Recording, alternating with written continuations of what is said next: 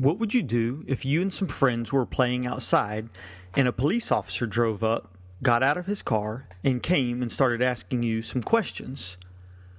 If you were home alone and the police came to the door, do you have to let them come in the house? If a police officer tried to search your backpack at school, are you required to let him? The police are the agents the state uses to enforce its laws for us. It's important to remember that the police don't work to serve you and they are not your friend, but we do have rights when dealing with the police.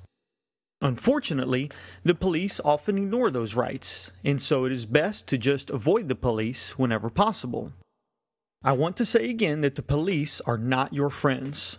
They are trained to lie to you, and when they are talking with you, it is best to assume that they are trying to trick you into admitting to committing a crime. Of course, that is not what they will always be doing, but you should always treat your conversation as if they were. Police can become violent if they are not shown the respect they are taught that they should receive.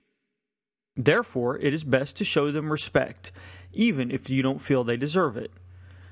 Never be threatening to a cop, because they often overreact to imaginary threats and violently harm innocent people. And don't ever think that if a cop does something wrong, that if he violates your rights or hurts you, that he will get into trouble with the police chief or be punished by a judge.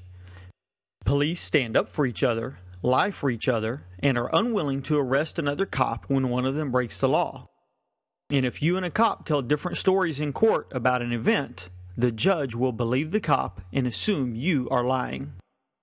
Although police often commit crimes against innocent people, such as assault, killing their pets, murdering innocent people, arresting the wrong person, and unlawfully entering people's homes, they are almost never punished for these crimes. Cops know that they can get away with almost any crime against you, and this can make them dangerous to deal with. After saying all that, I don't want you to live in fear of the police. The police in our city are not as bad as the police in other cities. The police here are still somewhat accountable to the citizens, and they can be decent to deal with.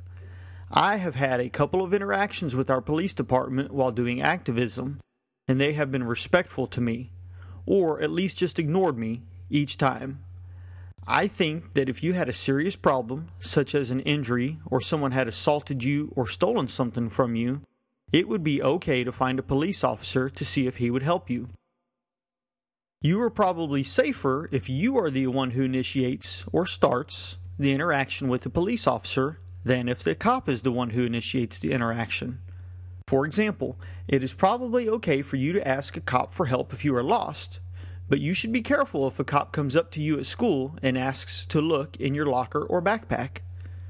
So, let me give you a few pointers and tell you a few of your rights when dealing with a police officer. First, you should never consent to a search of any of your property. That means never give a cop permission to search your pockets, backpack, lunchbox, enter the house, or someday when you start driving, your car. If a cop asks you if it's okay to take a look through your backpack, simply tell him no and stand firm. He will probably try to intimidate you when you tell him no by asking what you are hiding or telling that you can get into more trouble by not giving him permission to search you. That is not true. I think it is a natural feeling to want to prove to the cops that you are not hiding anything and just let them look through your stuff. Most people want to be helpful and cooperate with the police, but you risk getting into more trouble by allowing a search than by not giving your permission for the search. Denying a cop permission to search your body or belongings is not a crime. If there are people nearby, don't be afraid to loudly say that you do not consent to a search so that there are witnesses. If the cop physically begins to search you or your belongings after you have denied your consent, do not resist. Resisting can and probably will get you hurt. Simply say loudly again that you do not consent to the search. At the very least, you might be able to prove later that he performed an illegal search. The most a cop is allowed to do is pat down the outside of your clothing. He is not allowed to put his hands in your pockets. Second, make every opportunity to film any interaction you have with the police. Use your cell phone and remember to hold it sideways for the best picture. It is not illegal to film police, even though they may not want you to. The government's courts have ruled that it is okay for citizens to film the police. Yet some cops might try to intimidate you into not filming because they don't want their crimes caught on camera. But the camera can be your best friend for several reasons. One is that it will usually make cops nicer to deal with. Once they know that they are being recorded, they tend to be nicer since they know that the film can be shown to a judge or put on YouTube. It also gives you the evidence to show a judge if you need it, which will make it less likely the cop will lie about what happened. Also, encourage any of your friends standing near you to pull out their phones and record also. The more cameras, the better. I have filmed our local police several times and they have never given me a problem about it. Finally, keep in mind that you do not have to answer any questions from a police officer, and it is usually better not to.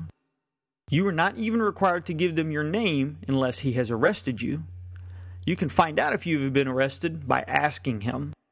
Start by asking him if you are being detained. Being detained is not the same as being arrested, but it does mean that you cannot simply walk away from the police. But being detained still does not mean that you are required to answer his questions. If you are not being detained, ask if you are free to go. The answer should be yes. At that point, simply walk away. If you are being detained, do not consent to a search. Don't give too much personal information and be careful about what questions you answer. Just like on TV, it is best not to answer questions without a lawyer to help you. A lawyer knows the law much better than the police or us and can ensure that you don't answer any questions that might get you in trouble. Again, whether or not you are being detained, it is best to record with your phone and get your friends to record also.